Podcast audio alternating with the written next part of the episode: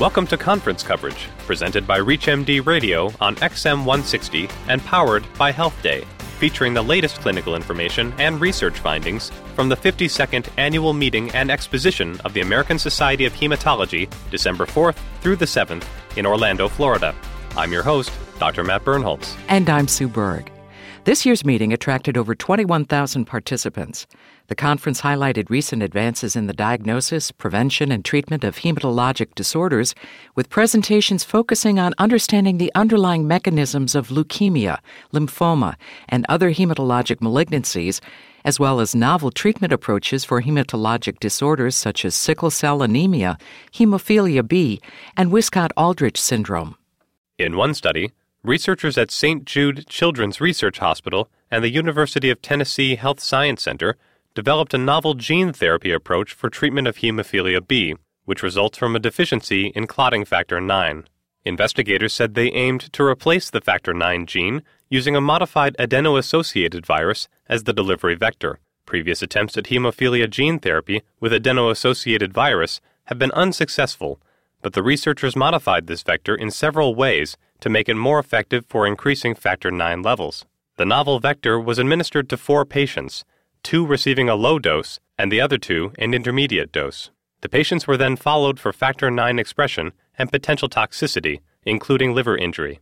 Two patients had detectable levels of factor 9, one in the low group and one in the intermediate group, and no toxicities were found in any of the four patients. Investigators say these early results are encouraging that this approach will be a safe and effective way to treat patients with hemophilia B, but further testing is required. Next in planning is to look at higher vector doses. One or more co authors disclosed financial relationships with Genzyme Inc., Third Rock Ventures, Novo Nordisk, and Shire Inc. In another study, researchers found a marked clinical improvement after stem cell transplantation among patients with Wiskott Aldrich syndrome, a life threatening immune disorder characterized by bleeding secondary to microthrombocytopenia, immunodeficiency, autoimmunity, and susceptibility to lymphoma. In 9 out of 10 patients, a clinical gene therapy protocol was associated with a reconstitution in patients' immune function and stopped bleeding. However, investigators reported one patient did not receive enough stem cells in treatment and failed to improve. Those who did appeared to experience robust immunity. However, more recently, one patient became ill with lymphoblastic leukemia, which the investigators believe was related to stem cell therapy, primarily due to the vector used. The investigators are currently attempting to improve the vector technology to reduce this risk in future trials without losing efficacy. Though the lead author of this study cited risks of adverse events such as lymphoblastic leukemia, he said that overall, this study confirms the markedly robust clinical benefit of stem cell therapy in these patients and may offer hope for people affected by Wiskott Aldrich syndrome. And researchers at St. Jude's Children's Hospital have identified genetic biomarkers that may indicate whether children with sickle cell anemia are at a higher risk of developing stroke.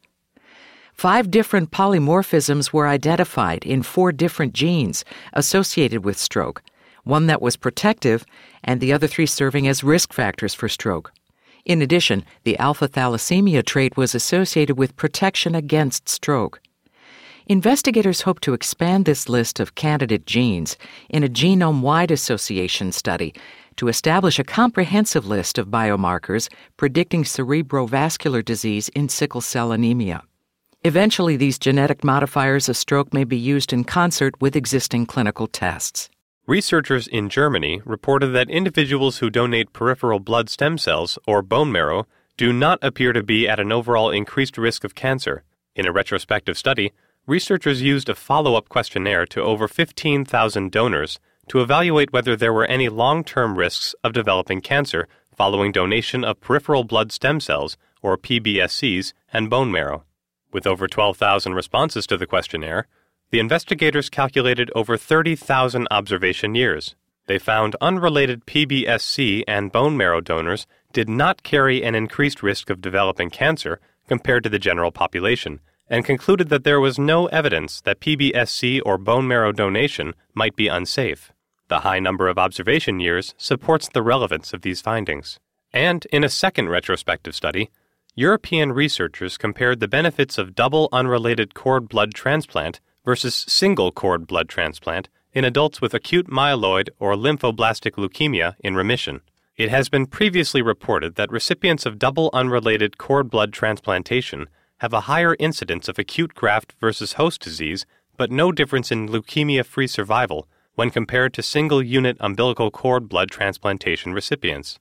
In this study, at three years, Patients still in first remission who received a double transplant had an unadjusted cumulative relapse incidence of 15%.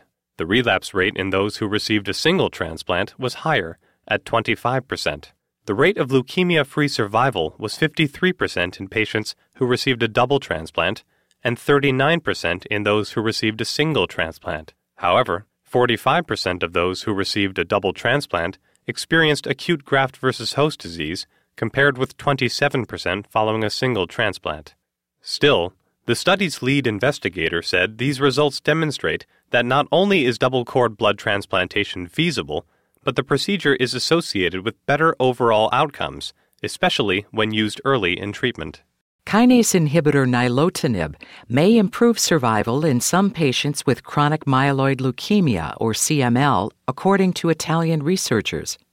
In a phase 2 study, investigators evaluated 73 patients with newly diagnosed Philadelphia chromosome positive CML who received 400 milligrams of nilotinib twice daily. The investigators found that the complete cytogenetic response rate, or CCGR, was 96% at 12 months. The cumulative CCGR for participants was 100% within 12 months. In addition, overall survival, progression free survival, and failure free survival all reached 99%, and event free survival was 92% after a median follow up of 36 months. Investigators concluded that the rate of failures was very low during the first three years and that responses remained stable with most patients, achieving optimal outcomes during the first 12 months. A second study found that patients with various types of CML respond well to ponatinib. Despite progress in CML therapy, patients who fail two or more tyrosine kinase inhibitors, as well as patients with T315I mutation, currently have no other treatment options. In this Phase 1 study, researchers evaluated 67 patients with various refractory hematologic malignancies who received a daily oral dose of ponatinib ponatinib was associated with a positive response in patients with various types of CML, including patients with CML in the chronic phase, CML in the chronic phase with T315I mutation, or CML in accelerated or blast phase, or with Philadelphia chromosome positive CML. In addition, responses were seen in heavily refractory patients with or without mutations who were resistant to currently approved tyrosine kinase inhibitors. If confirmed by a larger study, these results may show ponatinib could be the next step in coming closer to overcoming and possibly preventing the most difficult mechanisms of resistance in CML and ultimately finding a cure. Investigators found that in some lymphoma patients, rituximab may be a better option than watchful waiting. Investigators in the UK randomized about 460 patients with asymptomatic stage 2, 3, or 4 follicular lymphoma to watchful waiting versus rituximab once a week for 4 weeks with or without maintenance therapy every 2 months for 2 years. 3 years into the study, the rituximab induction arm of the study was discontinued as the efficacy of this drug as a maintenance therapy was clear. 49% of patients in the watchful waiting arm had not required new therapy, compared with 80% of patients in the rituximab induction arm and 91% of patients in the rituximab induction and maintenance arm. Investigators concluded that rituximab seems to significantly delay the need for new therapy. This finding could change the management of patients newly diagnosed with asymptomatic follicular lymphoma. In addition, a new treatment option appears effective for relapsed or refractory Hodgkin's lymphoma. Researchers evaluated the efficacy and safety of brentuximab vedotin in 102 patients with relapsed or refractory Hodgkin's lymphoma who had already undergone an autologous stem cell transplant. Tumor reduction was found in 94% of patients, and the objective response rate was 75%. 34% achieved a complete remission, and the drug was generally well tolerated. Investigators say these responses suggest that, if approved by the FDA, brentuximab vedotin may become an important treatment option for patients with relapsed or refractory Hodgkin's lymphoma. Several authors of these studies disclosed financial relationships with pharmaceutical companies. For patients with venous thromboembolism or VTE, investigators reported new treatment options which appear promising and new risk prediction models that may be useful for clinical management of these patients. It has been unknown whether treatment strategies for cancer patients with venous thromboembolism should vary according to patient and malignancy characteristics, and whether patients with low risk of VTE recurrence can be identified. Canadian researchers aim to develop a risk prediction system to identify patients with low and high VTE recurrence risk. Charts were evaluated for over 500 cancer patients with VTE, followed between the years 2002 and 2004, and 2007 and 2008. Investigators were able to stratify patients with cancer associated thrombosis into categories of low or high risk recurrent VTE. The generalizability of the prediction model has yet to be established, however. Another study looked at whether patients with pulmonary embolism can be treated at home. Patients are initially treated with low molecular weight heparin in the hospital, but the most recent guidelines report some small studies suggesting outpatient treatment is potentially effective and safe in some patients. Researchers in the Netherlands studied the efficacy and safety of an 11 point questionnaire called the Hestia criteria to determine eligibility for outpatient treatment. The criteria are designed to assess risk, comorbidities, and the need for hospitalization. A yes to any of the 11 questions disqualifies the patient from at home treatment.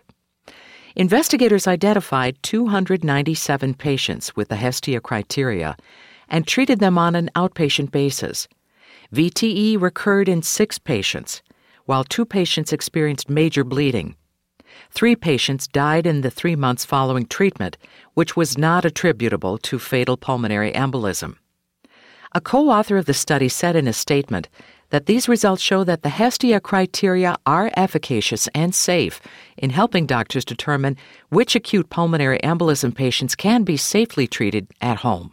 Finally, investigators say that rivaroxaban, an oral factor 10A inhibitor, may provide clinical practitioners with a simple, fixed dose regimen for the short term and continued treatment of deep vein thrombosis. Nearly 3,500 patients with acute symptomatic deep vein thrombosis were randomized to oral rivaroxaban alone at a dose of 15 milligrams twice daily for three weeks, followed by 20 milligrams once daily, or subcutaneous Lovenox followed by either warfarin or another vitamin K antagonist, acenocoumarol, for 3, 6, or 12 months. In parallel, the investigators conducted a double blind, event driven superiority study randomizing patients who had already completed 6 to 12 months of treatment for venous thromboembolism to 20 milligrams daily of rivaroxaban alone or placebo for an additional 6 months to a year. The primary outcome was recurrent venous thromboembolism, and rivaroxaban was found to have better efficacy at preventing recurrent VTE compared with the Lovenox and vitamin K antagonist group.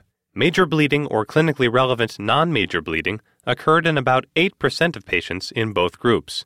In the continued treatment study, patients receiving rivaroxaban experienced 8 VTE events, while those who received placebo experienced 42 events. There was no statistically significant difference in non fatal major bleeding events between the two groups. The investigators concluded that oral rivaroxaban at a dose of 15 milligrams twice daily for the first three weeks followed by 20 milligrams once daily thereafter, may provide an effective, safe, single drug approach to the initial and continued treatment of venous thrombosis. The study was funded by Bayer Schering Pharma and Ortho McNeil. Several authors disclosed financial ties to these and other pharmaceutical companies. Thank you for listening to conference coverage from the 52nd Annual Meeting and Exposition of the American Society of Hematology, December 4th through the 7th in Orlando, Florida. Conference coverage is a presentation of ReachMD Radio, broadcast on XM 160 and by live stream at ReachMD, and powered by Health Day.